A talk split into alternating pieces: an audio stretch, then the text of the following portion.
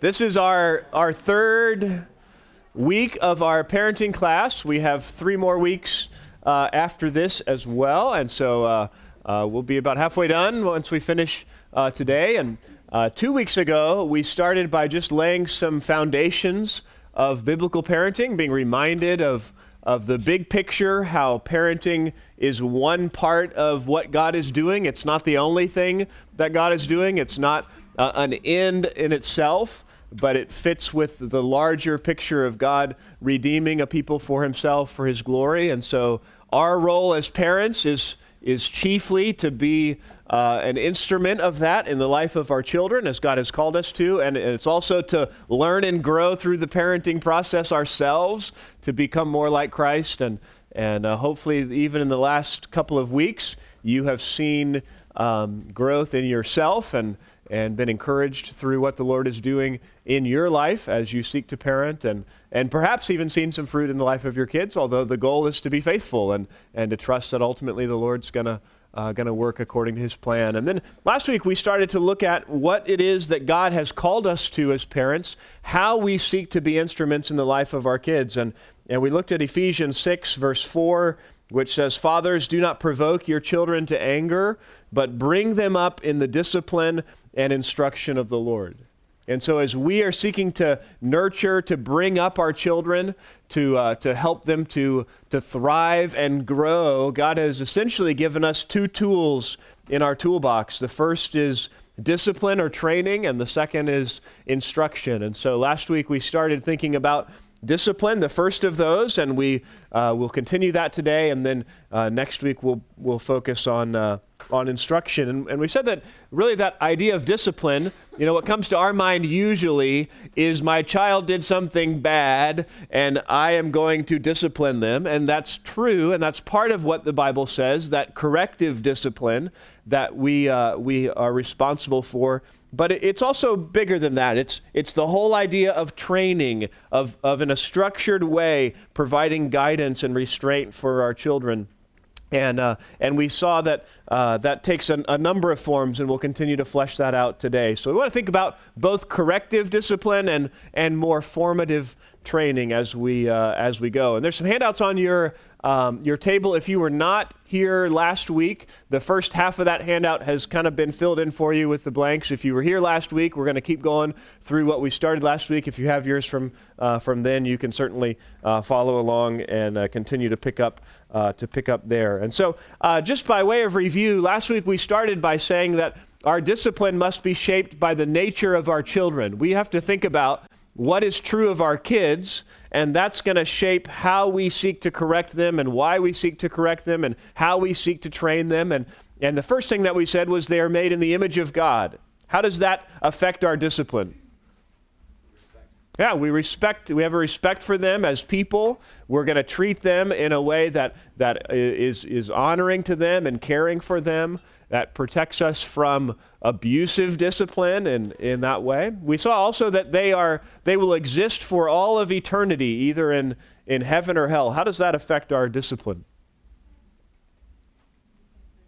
Yeah, we want to be consistent because it's not just about, hey, can I you know, have a, a home environment that kind of works for me today. It's about eternity and how can I help to direct their hearts in those ways. And we saw they are they are sinners. Proverbs 22:15 says foolishness is bound up in the heart of a child. Anybody see that reflected this week? Testify to the truth of that? Yeah, that's it's it's that's what is uh, the reality for our kids, and it says the rod of discipline will remove it far from them. Proverbs 23, 13, and 14 says, Do not hold back discipline from the child. Although you strike him with the rod, he will not die. You shall strike him with the rod and rescue his soul from Sheol. Our, our kids need discipline because on their own they will pursue a path of foolishness. That is their bent. And that path of foolishness leads ultimately to destruction, both in this life and the life to come. And, and so discipline is a rescue mission.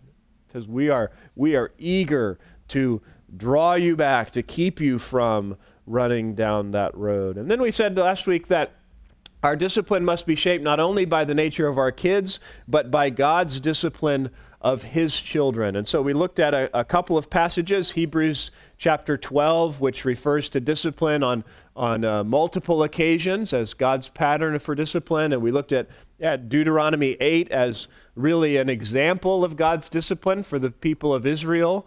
Uh, the principles laid out in Hebrews 12 and a picture laid out for us in Deuteronomy 8.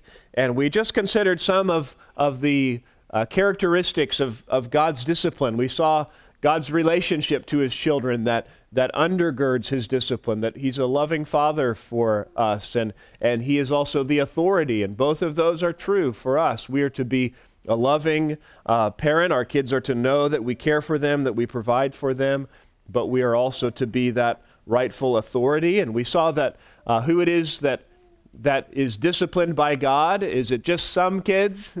Is it kids that God's mad at? kids that he's particularly frustrated? No, it's, it's every child whom he loves. He disciplines every one of his children. And so we can often say, well, I love my child too much to discipline them. And that's not true. If we love them, we will discipline them. And so God disciplines his children. And we saw why God disciplines his sons and, and it's for their good and, and the mature, their maturity as preparation for the future. God has a long term vision for his children.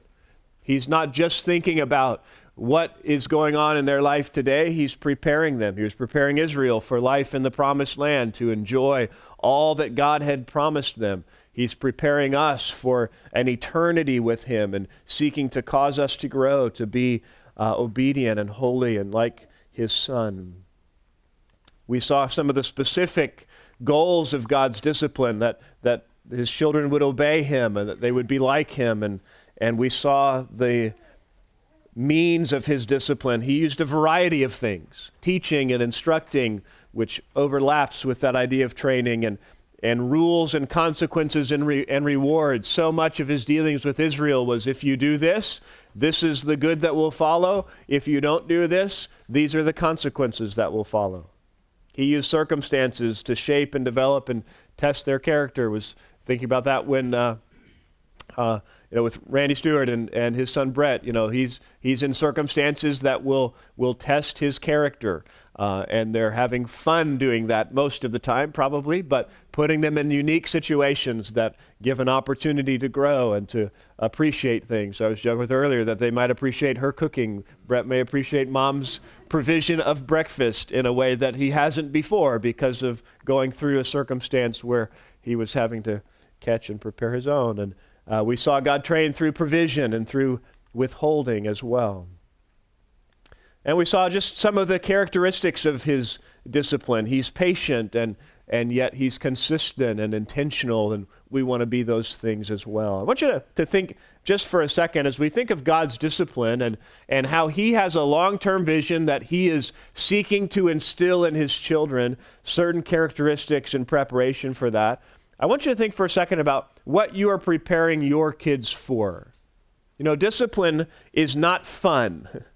in the moment. Nobody, well, maybe not nobody, very few people, I would say, wake up in the morning and say, woohoo, I get to discipline my kids today. It's going to be a good day. Maybe that's you every now and then, but probably not. Most of us, it's much more like, oh, this is, this is what I'm going to do out of obedience to the Lord, but it is not like what I would choose to do if I had my, my first choice today.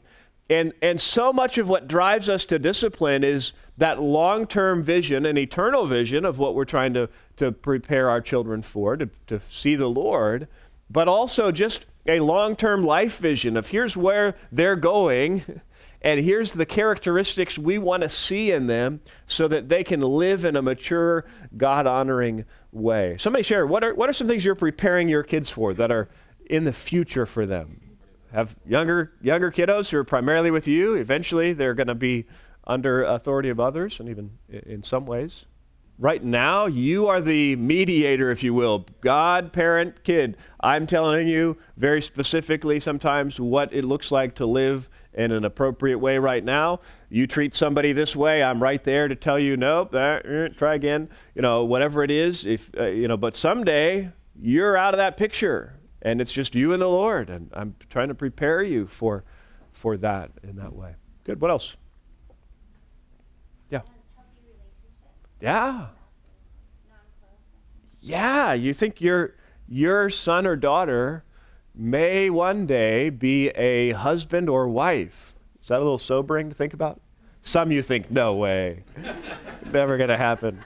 Uh, no, it, it, it likely will happen. Yeah, we're preparing them to be a husband or a wife, you know, to be a, a uh, if, if, if it's a boy, to be a, a sacrificial, loving leader in their home, a, a wife to, to love her husband, to be eager to help and, and to come alongside and in those ways. Maybe they'll even have kids one day. Isn't that fun to think about?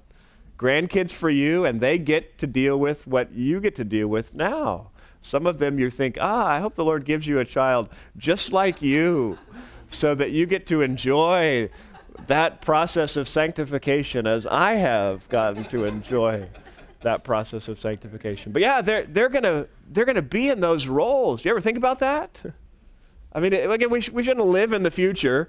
Uh, we got to live in the present. But to have that long term vision that says, man, we are seeking to prepare our kids for these things, and then to think about what are the, the specific goals for them in light of this. What is it that we want to see that's so important for them to, to have instilled in them so that they can be what God would intend for them to be? Again, in this life and, and for eternity if they're going to be uh, sitting under a, a teacher, they need to be able to, to follow instructions and to do what they are, are told. If they're going to be uh, an independent person who is uh, living obediently to the Lord, they can't just do what we tell them to do. They need to have some self discipline that we'll talk more about. If they're going to be a, a husband or a wife or a, a mother or a father, to have some uh, char- the character that is involved with that, but also maybe even some of the skills that we would long to see in those things. And then to think about how can you train and discipline them towards that end. Now, does that all have to happen today? No. Uh, it's a long process, but if we don't think about how are we on that road, we're gonna we're gonna struggle to to make progress to that end. And so that's really what we see with the Lord. He has a vision of this is where I want my kids to go. I want them to be holy. I want them to be obedient. Uh, in the case of Israel, I'm going to give them a, a great land. I want them to be content, though, and thankful for that. And so, how do I prepare them for that? How do I get them ready for that? How do I train them for that? Not just correcting them when they're wrong, but building those things into their life now so that they can thrive and flourish in that way. I do think it's encouraging that God disciplined his children, and did they always do exactly what he wanted them to do? No. So even God as a father with Israel, he said, This is all the stuff I'm, I'm doing, trying to prepare you for this. And many of them did not receive that instruction. And so uh, it, it, that's not an encouragement to say, I hope our kids don't receive our instruction, but that even for the Lord, there's a, there's a responsibility of our kids to, to receive that. But that's our role, to be thinking carefully and intentionally, modeling our discipline after the Lord. And then last week, we also spent some time thinking about the fact that our discipline must be shaped by the warnings and exhortations of Scripture. We looked at a number of verses that speak to the fact that we should not neglect discipline when our children are young. Proverbs 19:18, discipline your son while there is hope and and uh, train up a child in the way that he should go. Uh, we need to be faithful when our kids are are young and really when they're in our home that we would be taking advantage of the opportunities that God has given us to be faithful in those ways. We saw Scripture warns us not to discipline in a way that provokes our children to anger, that we are to be careful to, to not provoke them by how we discipline, either with harshness or inconsistency, by abusing our authority and, and just making it selfishly about us, by uh, constantly nagging them or humiliating them to be so careful with that. And then where we left off and where we'll pick up today is recognizing that the rod is the primary means that God has given you to discipline your children. Look at the book of Proverbs with me. Proverbs I want you to see these, some of these verses. Proverbs 29:15 says this The rod and reproof give wisdom, but a child who gets his own way brings shame to his mother. And then if you jump down to verse 17 as well, it says, Correct your son, and he will give you comfort. He will also delight your soul. He says we are to be using the rod and reproof, using correction to give wisdom when we, uh, when we don't do that, when we let our children just run their own way, the result is, is shame to us. The result is, is that they are not all that God would intend for them to be.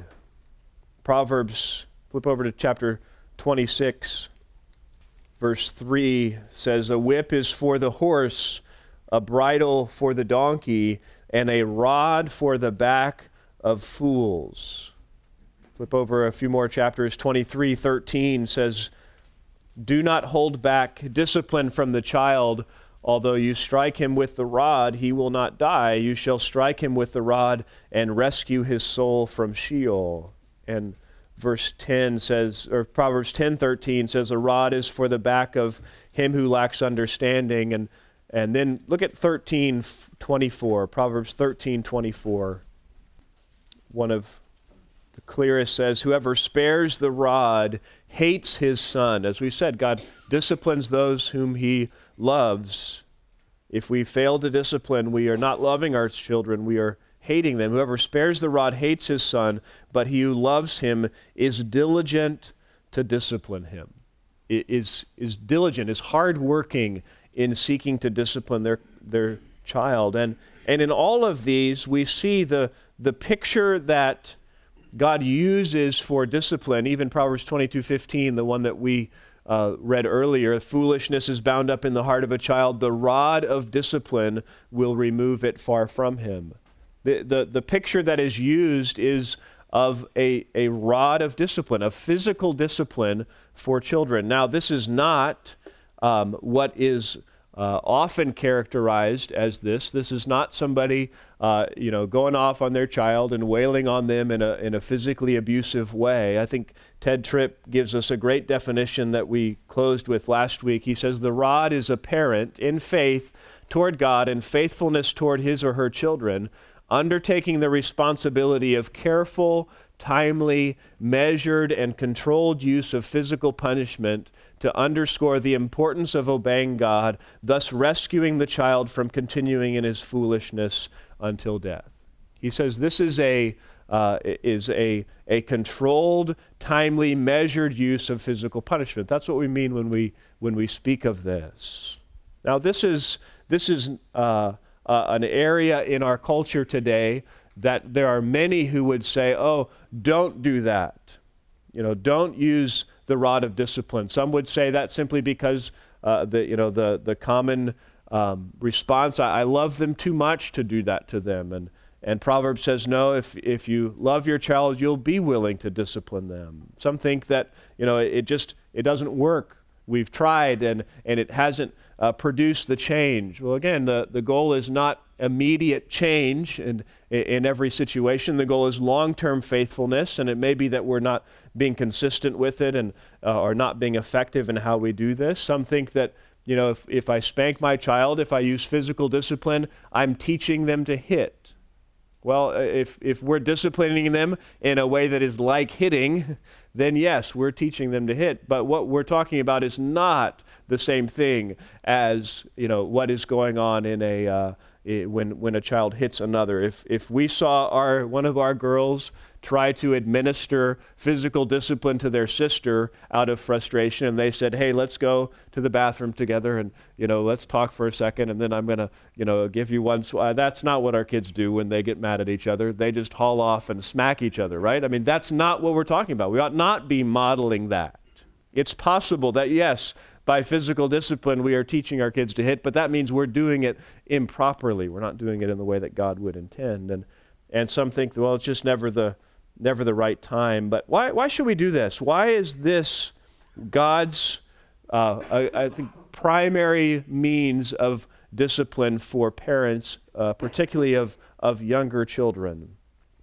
You know, there's a sense in which we do this by faith.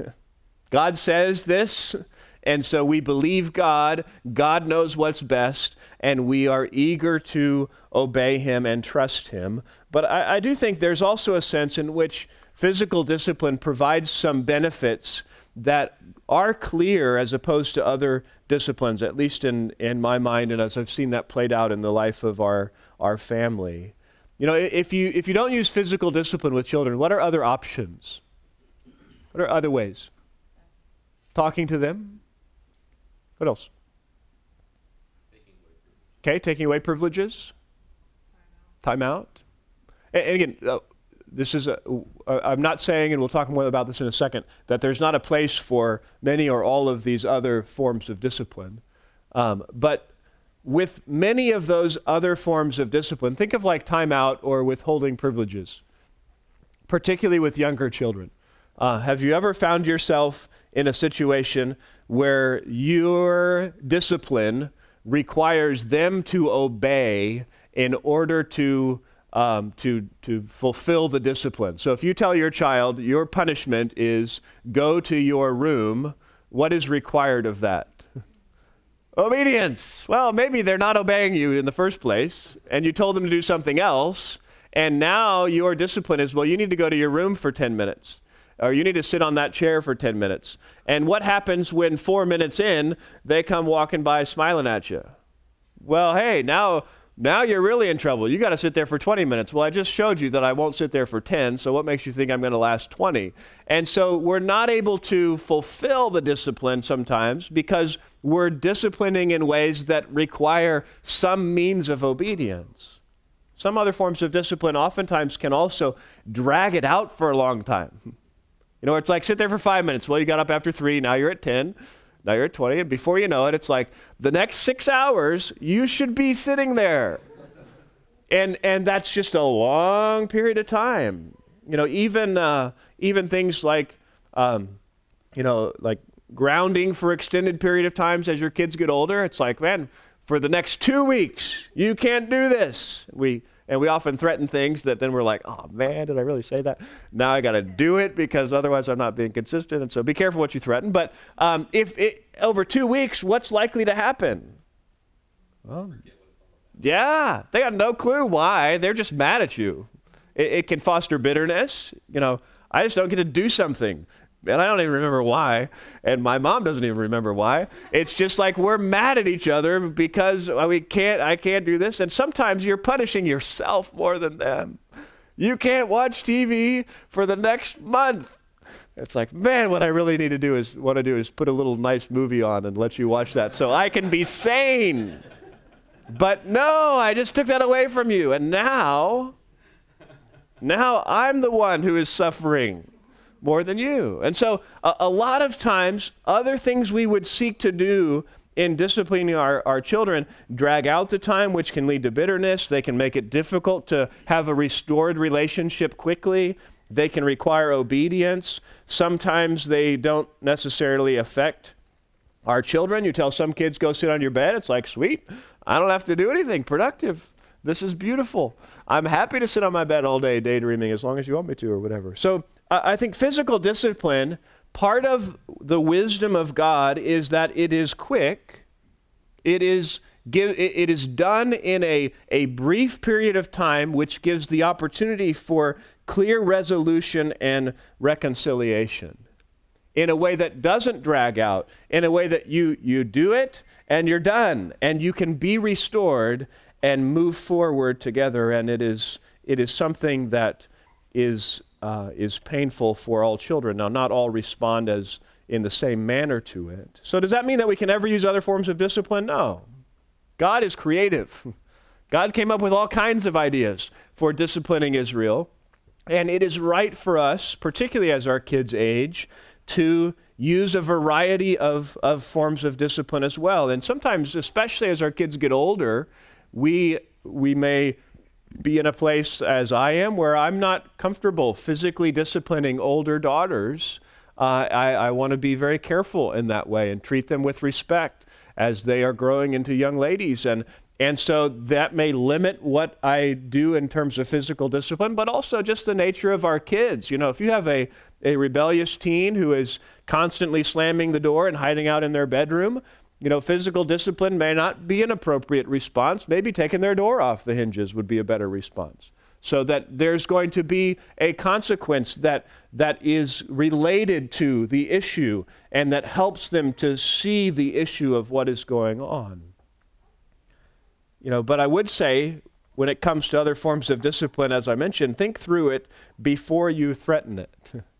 don't fly off the cuff and say, if you don't whatever. I'm going to whatever until you've stopped long enough to say, is that actually a reasonable and appropriate form of discipline? The more you can have thought through those things ahead of time, and the more you can have communicated those things ahead of time, the more you are going to help your child and not provoke them to anger. If it depends on how mad I am, how severe the discipline is, or how much your sin affects me, how severe the discipline is, we're provoking our kids to anger. But if we've communicated that, hey, these are the rules, these are the consequences, and so you ought not be surprised. You still will be. Your kids will be. They'll be like, what? No. It's like, we've only told you this like 14 times in the last three days, and yet you're still like, oh, really? You're going to do that? My life is over. Um, you know, that, but that's part of, of what we have to be so careful of. So, with physical discipline, when should we use the rod? When should we physically discipline our kids? Again, particularly when they are, are younger, preschool age, elementary age. And I think the, the pattern in Scripture that we see is that discipline is a result of clear disobedience from our, our children. When they fail to obey us. Now, young children can they keep a list of 47 house rules in their mind? Eh, maybe. But that's probably not. And so the chief issue that God has told kids is what? Children, obey your parents. Your authority and my authority is, is present in the home to be able to train them to do all kinds of things. So they may be hitting their sibling, and my authority and God's instruction to them, obey your parents, lets me train them when I say stop. and they stop. And they're learning, oh, don't do that. Or when they're sitting there staring at a plate full of peas, and I'm training them to be thankful and eat, although I hate peas, and so I probably would be gracious to them. Um, but when I say, eat your peas, and they say no, I'm not disciplining them because they don't eat peas. I'm disciplining them because they did not obey what I had commanded them to do. And so it is chiefly about obedience. And with young kids, that means sometimes you are telling them what to do time and time and time again as you are seeking to train them. Don't do that. Don't do that. Do this. And if they are responding in with obedience when you are telling them what to do, you take that as I am training them how to respond. But when they fail to obey, when they fail to do what you've asked them to do, they need to understand there are consequences for disobedience. Now, it's very easy for us to get in the habit of, of doing other things before we discipline, like raising our voice. You know, so eat your peas. I said, eat your peas. And, or to go uh, you know, uh, um, to, to repeat ourselves time and time again or to try to manipulate our children, you know, I'm going to count to three, and if there is not a pea in your mouth, then you're going to be in trouble. You know, and wait a minute, you know, w- what we're training our kids then is that obedience is not about first time mom says something, I do this. It's about here's how far I can go in disobedience before there's a threat of consequences. And so we need to train our children to obey. We need to use discipline when our children refuse to obey what we have asked them to do. Um, again, that's not to say we can't help and train our younger children. So if you have a, a, one and a half year old who is walking over to the TV and they're putting their sticky hands on the TV and you're like, ah, and you say, come here, and they they kind of look at you and you walk over and you take their hand. No we're not going to touch the tv come away. That's training them to obey. And that can be a part of things that we do with younger kids. We have to eh, you know be reasonable with what they're what they're able to do. But when they do not obey we are to discipline them. Well when should i not use the rod of discipline? Well, obviously if they're obeying you don't use it. When else? When in, eh, as it relates to you and your heart should you not use the rod of discipline? Yeah, when you're angry. Right. Far better for them to have gotten away with disobedience than for you to have disciplined them when you are angry. Now, if that is always the case and you never discipline them because you're always angry, that means you got to deal with your own heart. And you've got to work through those things yourself so that you can discipline them faithfully and effectively. But do not discipline when you are angry, even when it would otherwise be appropriate. What else? In yeah, in public. Absolutely, especially when you're angry in public. Yeah. I think we should not discipline when it's instances of, of childishness or, or accident. Sometimes it's hard to tell, but kids are kids. And so sometimes there are things that kids do that frustrate us, that are kids being kids, not kids being disobedient. And so being careful to say, is this an issue of disobedience or is this an issue of, of childishness? Okay? Maybe when you didn't see what happened and you're, you're uh, assuming things, you know, that, and you typically probably assume the worst if you're like most people you know, that you did that on purpose. You know, something is broken, and the assumption is, you know, you went over there with your baseball bat and smashed it. And maybe that wasn't what took place, so being careful in those ways. Yeah, so maybe you can only tell them one thing at a time. Uh, we do, we have children, uh, probably all our children. You know, when it's like, if if we say, you know, I'll say something like, you know, you need to put your clothes away and then go upstairs and brush your teeth and then do this and this and this. And my wife looks at me and she's like, you know, they're maybe going to get the first thing, but they probably forgot that by the time you give them the whole list. It's like, oh, yeah. So, so is that an issue of obedience or is it an issue of, you know, forgetfulness? Are they paying attention? I mean, there's, there's different things that can, can go into there. Yeah, so we have to be, um, to, to be clear in our mind that what has gone on is disobedience from our children. Again, as they get older, then can they start to understand certain rules and expectations? And that is disobedience, even though you did not specifically tell them that at that time? Absolutely.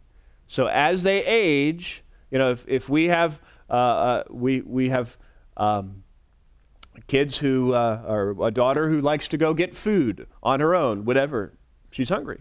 And so we have told her often enough that that's not okay. And she is old enough to know that that is stealing because it's not mine and I am taking it whenever I want to. So it's not that every time we see her coming out of the pantry with something in her hand that we say, no, put that back. And if she doesn't put it back, that we would discipline her. It's no, she's old enough to know better at that point. And so that is an act of disobedience.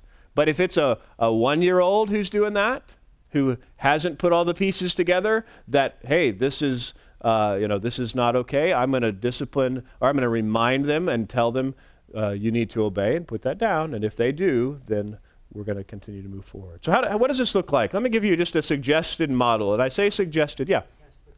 Absolutely. And, and I think the, um, every child is going to be, um, and various circumstances will be different. Um, and I, I don't think that your child has to always be, you know, at the place of, uh, uh, of wisdom saying, I am excited for this discipline and ready when you are, um, in order for us to discipline. At the same time, um, there we, we had uh, at a, and the, these are the things that keep us humble as parents, sorting, through, trying to sort through. We had one child who, um, every time we would physically discipline her, she would get angry.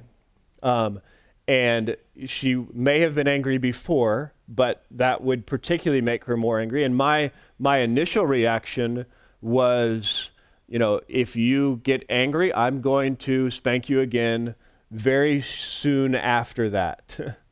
and and my my wife Christy helped uh, as we were working through that and talking together about that. Helped me to see that discipline doesn't mean that like every 30 seconds you get another spanking because you're continuing to respond foolishly.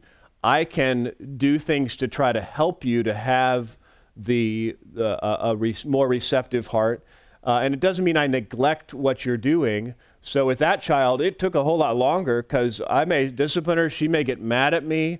I may end up holding her for um, you know 10 or 15 minutes, singing to her, praying with her, um, rocking with her to where she settles down, and we have a, another conversation about what's going on, and um, possibly you know more discipline from that, possibly some other consequence that is related to that. So it's not a um, it, it's but I, I, think when most of the time what happens in the situation you're describing, at least for me, was if they're throwing a fit, I'm getting angry and I'm viewing this as a battle that I'm going to win, and then I shouldn't be disciplining them because of my own heart more than theirs.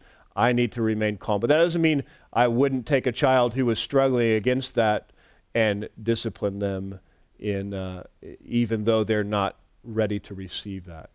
Um, and one thing that practically, um, you know, we did when our kids were younger was if the, the discipline was more significant if they receive or if they did not receive the, the discipline.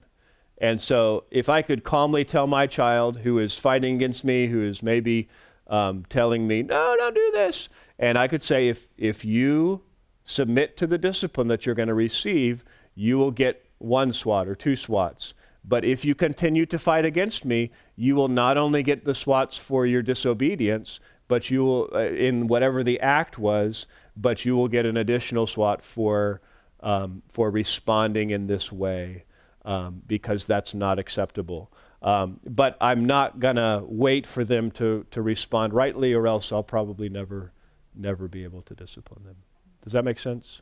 I, it, but it's it's uh, yeah, we're always as parents, you know, humble and asking the Lord, give us wisdom, help us see our own heart, help us to know how to respond in in this way. Um, so if, if we're our, our child has disobeyed, and again, I know there's a wide range of ages of your kids and, and different kids in the room, but as a general rule, we, we need to have an instrument that we're going to use. Um, I, I think the advantage of using something other than simply our hand is what, would you say? Okay. Practical. Yeah, and if you have, if you're um, using an instrument of some sort, it, it gives you that extra measure of self-control because you can't grab that child and on the you know, flip of a switch when you're angry, you know, grab them and swat them. You, you've at least got to go and get whatever it is that you're going to use. Um, something that you are wanting in, in an instrument is something that stings real bad but doesn't cause lasting harm.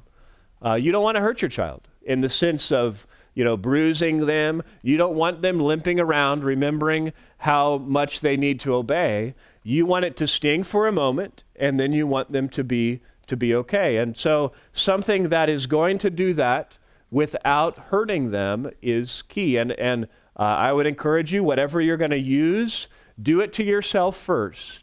In the same as as hard as you would ever do it to your child, hit your leg with it, and you will you need to recognize this is what this is going to do to my child and this is an appropriate thing to do. Sometimes we've, uh, when, when our kids were particularly young, they have that little plastic rubbery fish tank tubing.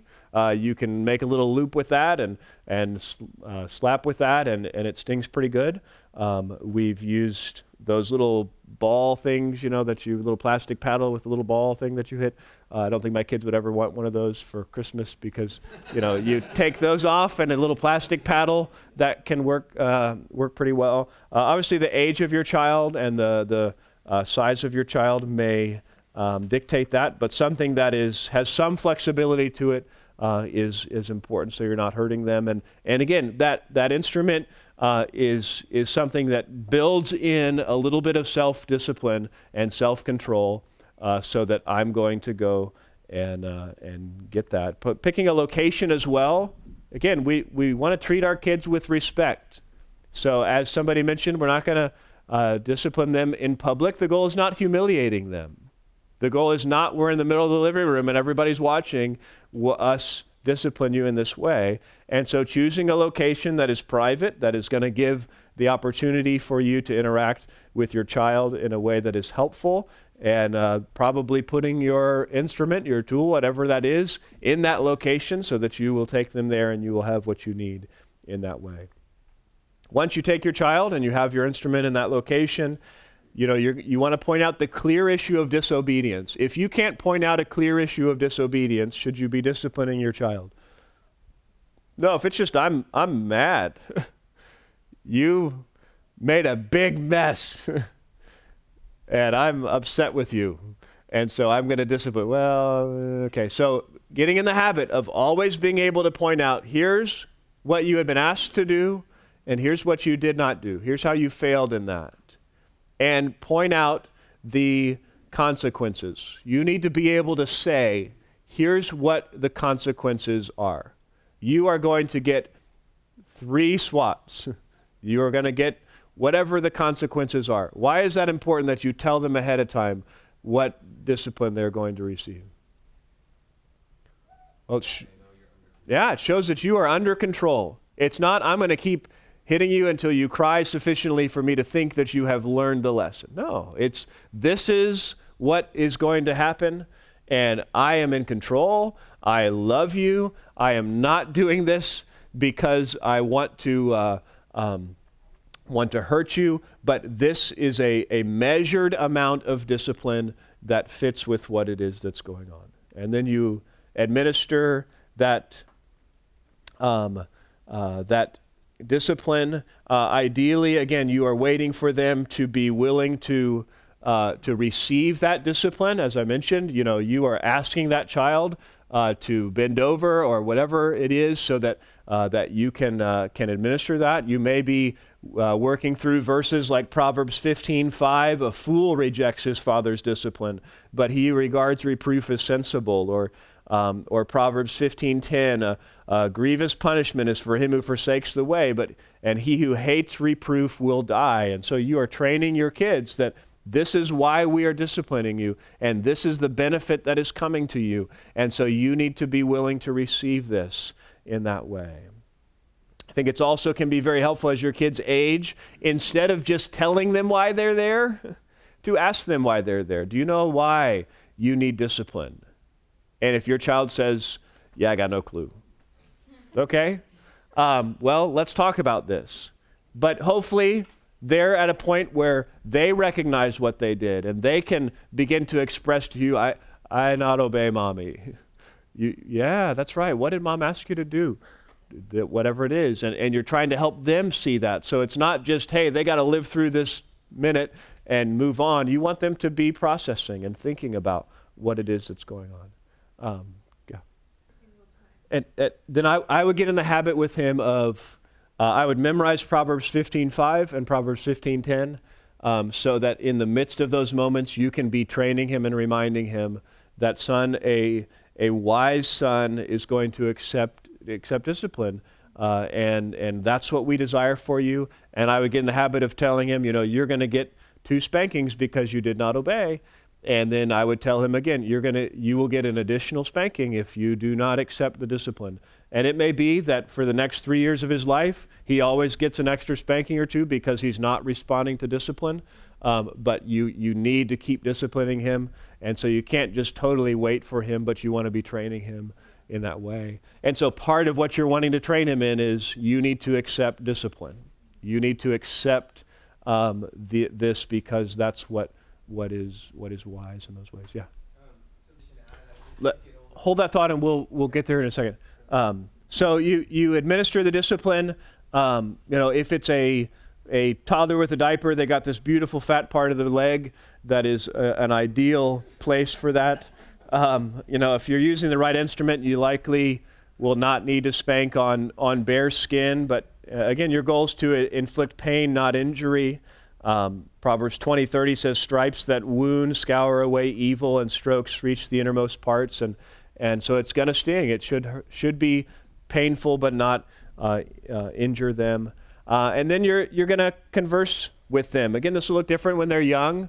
Um, you're gonna gonna talk with them again. Some of this may happen on the front end as you're talking about the clear issue of disobedience, um, but you want to converse with them and and help them to uh, understand what's going on using Scripture. Maybe really simple. I, I, want you to learn to obey because God tells you to to obey and. Um, uh, memorize scripture is really helpful. We'll talk a little more about this when we get to instruction because if you're in that situation with your kids and you're like, you know, I know there's a verse about this somewhere, let me go find my Bible and we'll we'll look that up together. It's probably not going to happen. But if you've got it on the tip of your tongue, like one of those Proverbs 15 verses, you know, I need this verse all the time. Uh, this is one I'm going to come back to in those ways. Um, engage with them. Uh, we'll we'll talk a little more about this as well in a mo- moment. But this is a great opportunity for the gospel. Is you disciplining your child? You, as the one who is always perfect, telling your child that they continue to struggle over and over again.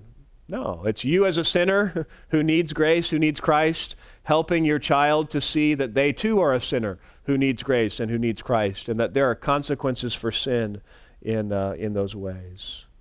Reminding them of, of their heart and yet of the hope of Christ. Um, pray with them. Again, that may be very brief with younger children. Father, help us to obey Help us to trust you that you are right, and thank you for Jesus, offers us forgiveness from sin. Um, have them go and make it right or obey when possible. Again, that doesn't always mean um, that I'm going to put my child back in the exact same situation. You don't have to win in the sense of how we often think of it, but there are times where you want them to go and and uh, interact with a sibling, or you want them to go and and do what it is. You know, there's still peas waiting for you. Let's go have dinner. Um, and so, it, it, again, there there are children and times where they're ne- they're not going to obey, and you don't need to make it a two week long battle uh, every time uh, in those situations. The discipline itself is what shows them they are wrong, and and there's a, a conclusion there. We can talk more about that in a bit. And then seek to be reconciled in your relationship. Hug them, love them you're walking out restored. That's the beauty of this discipline is I'm not going to hold this against you. I'm not going to treat you as though you are some uh, failure in my eye. No, we're walking out. This is done and we are moving forward. Again, as as your kids age, um, this there there may be other forms of discipline involved, but this same uh, process and same components are helpful uh, you know, to talk with them about the consequences, to help them to see what's going on in their heart, to converse with them, to pray with them uh, as you are um, are shaping them through uh, through training in those ways. Um, let's continue on. We'll, we'll take some questions here in just a second. A, a, fourth principle that I think helps us as we think even about this is that there, your discipline must be shaped by the age and condition of your children. You know, our goal as parents is ultimately that our kids will transition from parental discipline to self discipline. And so the long term plan and vision is, as we said earlier, you've got God who right now has given parents as the chief. Um, you know, the, the, the chief demonstration of his authority in their life and then kids. But eventually, you're going to be out of that picture, and the goal is that they are, are seeking to, uh, to have self discipline such that they're motivated to obey the Lord. And so, what happens over the course of time with your kids, and, and Tedd Tripp highlights this in his book, Shepherding a Child's Heart, is your authority gradually decreases and your influence gradually, hopefully, is increasing. Now, by authority, that doesn't mean you're right to tell them what to do. As long as your child is in your home, you have a right from God to, to instruct and to expect certain things of them. When I, eh, I Currently, my oldest child is 15, and when I tell her, no, you need to not do this, it's not that I have a lessened authority or cannot expect her to do that, but my ability to, re- to make her do things does change. And so when you have a child who is very little and you say, don't do that, you can physically pick them up and you can keep them from doing that. When you have a 15 year old and you say, don't do that, that's going to be a whole different ball game, right? And so your ability to enforce those things to some extent lessens over time uh, just by the nature of, of how parenting works and the nature of your kids. And so there are times where you are you are lessening your particular immediate control over your children and you are allowing them to to grow in their own um, own self-discipline and to suffer the consequences of the things that they have have chosen in those ways all the while hoping that your influence is growing as you're conversing with them that they are learning to say hey i appreciate mom and dad's wisdom in in these ways um, as you as you age. And so there are times where the consequences for um, you know as your kids get older, the consequences of their decisions become less about my adding consequences to you, and they become more about you are reaping what you are sowing in the course of, of your um, of your life. And so the child who is not faithful, the teenager who is not faithful to do what I'd asked them to do in terms of uh, taking care of their laundry, finds themselves with very little to wear. Well, hmm, sorry for you. We're not buying you new clothes. You can wash the ones that you have. Uh, you know, the child who has procrastinated on their school project in spite of us encouraging and helping that, gets to stand up and present something at school that is less than they would desire in that moment, but they did not have the discipline to get it done better than that. And so, sorry, that's the reality. And so those consequences are less about our authority and us heaping additional consequences on them, although there are times where that's appropriate, and more about you are reaping what you're sowing, and we are trying to influence you and help you and remind you and, and be a part of training you. But this is the reality that you are that you are facing. At the same time, does that mean we say, "Hey, have fun, do whatever you want" when our kids are 13, 14, 15. No, we still say, yes, you can do this. No, you can't do this. Uh, we are still an authority in those, in those ways. Again, is that perfect and clear and neat and tidy for all of us where we can sit here and say, oh, yeah, that's going to be a breeze? No. It's always wrestling with. You know, as your kids get older, do I, do I tell them no or do I let them do what they want? I think this is a bad idea. I think you, you have um, you know, too much going on to go and do something with your friend tonight. And so there are times where the answer is no, you're not doing it. There's times where here's what I think. I, I think if you do this, this is going to be the consequence tomorrow and the next day, and you're not going to get to do X, Y, and Z. But you can make that decision. So over time, we're equipping them to make more of their own decisions to hopefully live under the authority of God themselves, seeking to make decisions that honor Him. Um, we tend to start that too early, though.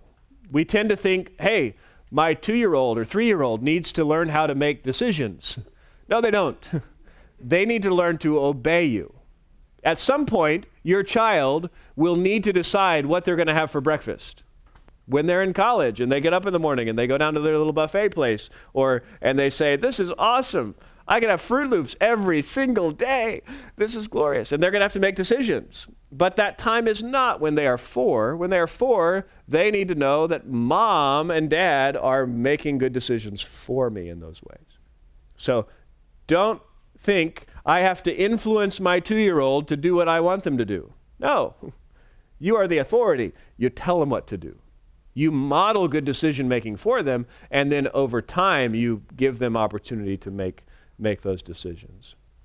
It's very easy as parents to start off trying to influence our kids. I just want to convince you to do what's right. And then later on, we try to ramp up our authority because we see, oh, this isn't working so well. And that is that leads to, to great clashes and conflict. So we want to start with authority. You do what I say because God's told you to. and then gradually lessen to have more influence. Although it's a pendulum sometimes where it's like you got to rein them back in. Whoa, we've given you too much freedom. And never mind, this is how it's going to how it's going to be in those ways. So there are different life stages where this where discipline is going to look differently. You know, with with uh, infants and and toddlers, it's really just teaching them to obey. When I say something, you respond and you do it. When when you are under my authority and I'm training you in that way, equate, helping them to know what it means when mom and dad say no, and maybe with a little uh, a little you know physical discipline at that point is not a full spanking for a young child. It's just a you know, a little, little slap on the hand to help them to equate no with something that gets their attention, not in a, in a hard way. You know, toddlers, training them to obey the first time, seeking to help them practice obedience and to learn what it is that, uh, that, um, uh, that obedience means and how God has called us to obey. Beginning to spank in a more formal sense for clear, direct disobedience. Most of you, if you have young children, you say that would take all day. Yes. Yes, it will.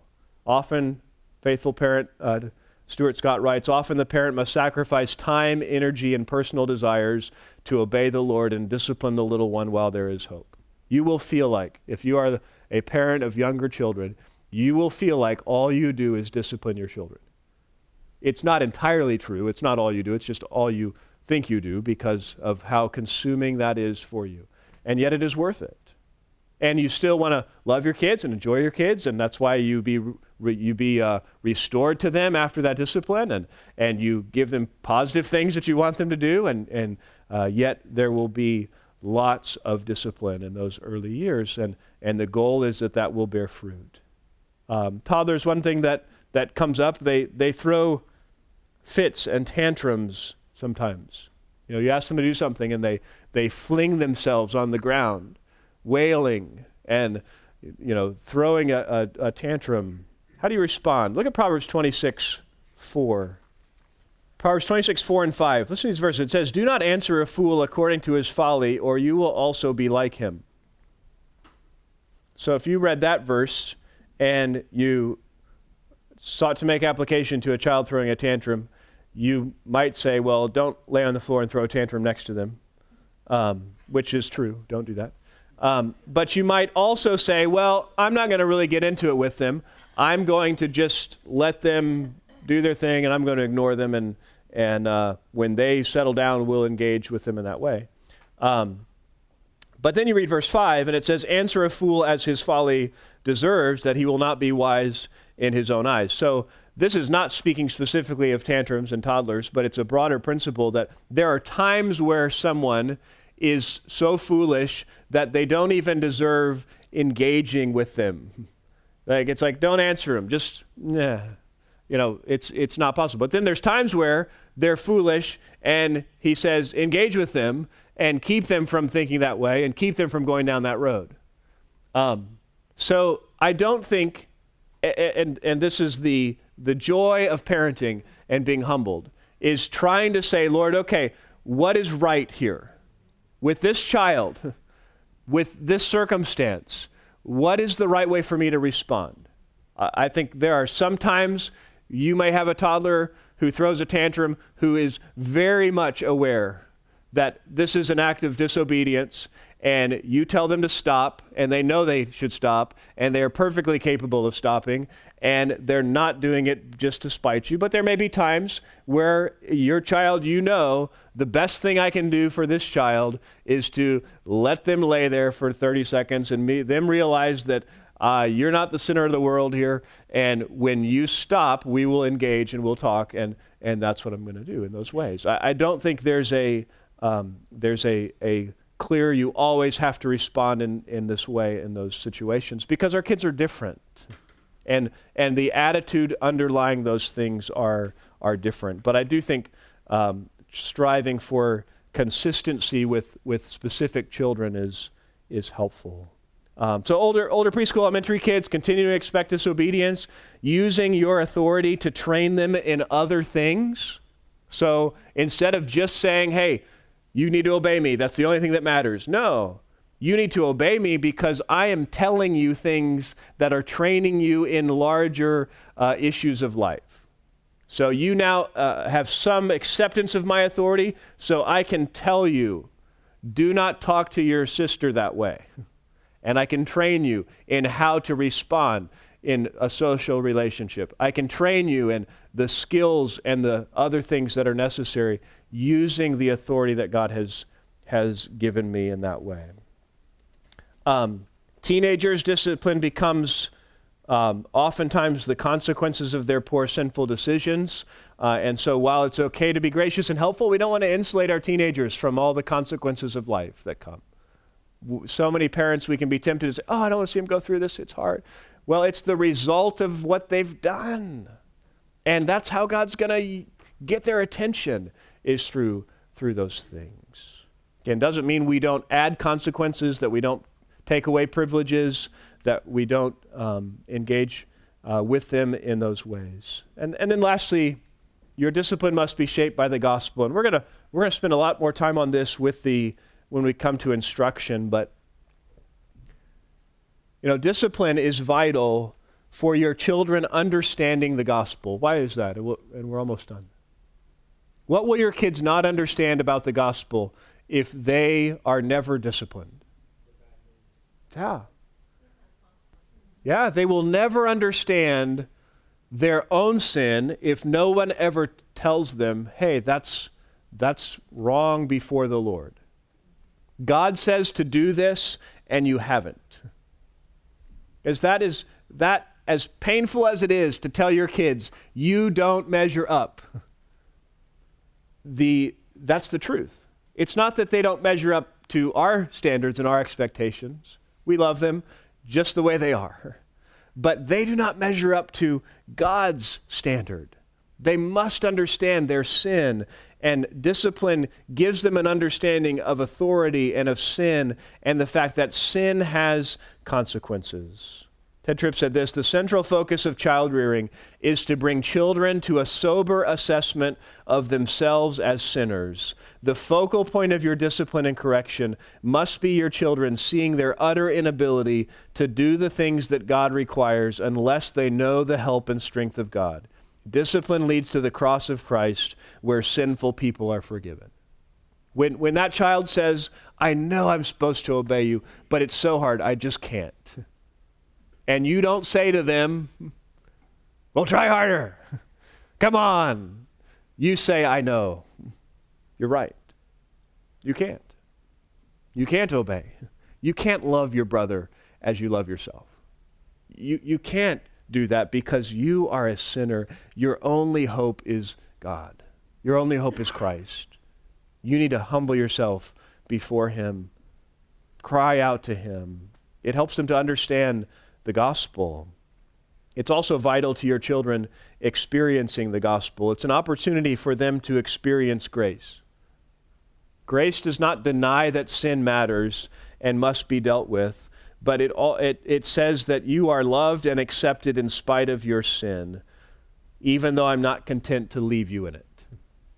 So when you discipline your child because they have disobeyed you, and you take them and talk to them and you give them a spanking, and then you walk out from there and you're having dinner and you offer them a cookie after dinner and tell them how much you love them, you are modeling grace for them. Or when you discipline your child and you walk out of that room and you say, hey, you want to go kick a soccer ball around? Or, or as they're older, and you are modeling grace for them. You are saying, hey, sin matters, it has consequences but you are loved and accepted in spite of your sin, even though I'm not content to leave you in that. One book, The Gospel Centered Family, says grace doesn't mean no discipline. Instead, it changes the way we discipline. We combine discipline with love and acceptance. We discipline our children and point to the forgiveness won at the cross. And thirdly, discipline is vital to your children embracing the gospel. What is bound up in the heart of your child? Foolishness. Left to themselves, they will spurn the authority of God. They will not submit to his authority. Discipline is a means God has given for us to shape our children's heart to see them ultimately humble themselves before the Lord. Now, you may be sitting here today and say, man, we haven't really done this. This hasn't been what discipline has looked like in our home. And, and I would just encourage you that, um, that God is, is gracious and eager to extend the same grace to you that you want to extend to your kids and that you want uh, them to know from Him. You need to repent and and ask God's forgiveness. If you haven't been doing all that God's called you to as a parent, as all of us have, we need to recognize those things and repent. We need to ask for our kids' forgiveness. Before you just go home and totally trans- transform or change something significant about how you discipline, tell your kids. You know, tell them, I- I'm sorry that I have not been faithful in this way. Too often, discipline for us has been out of, out of anger, and that's not right. And and I'm sorry for that. And that's wrong of daddy in that way. Explain to them what they can expect and why moving forward, and then seek to consistently do that. Help them to know this is how this is supposed to work, and this is what we're striving for. May mean that you're a little more patient in reminding them of some things for a little while, because this isn't how you have trained them thus far. Uh, but that's what, what I would encourage that you would not just say, hey, we haven't done this and it's too late, but you would say, hey, we want to grow in some of these things. We want to be more like what God's discipline is, more consistent, more faithful. Help us to do that, Lord, and, and help us to communicate that well to our kids. Let me pray for us, and uh, uh, I'll be around for a little bit if you have questions and want to talk more about some of the specifics of this. Let's pray. Father, thank you for this time. Thank you for your kindness to us as parents in giving us many opportunities to grow ourselves and to, to practice these things. We pray for wisdom. Help us to be faithful in training and shepherding our kids. Help them to respond, to get to the point where they embrace discipline, not because it's fun, but because they really desire to be what you've called them to be. They really desire to grow and be trained to maturity. And help that to be our attitude, to respond to your discipline by embracing it and seeking to grow. And uh, just pray that you give us wisdom at, at the various stages and ages of kids that we have. We love you and thank you. In Christ's name, amen.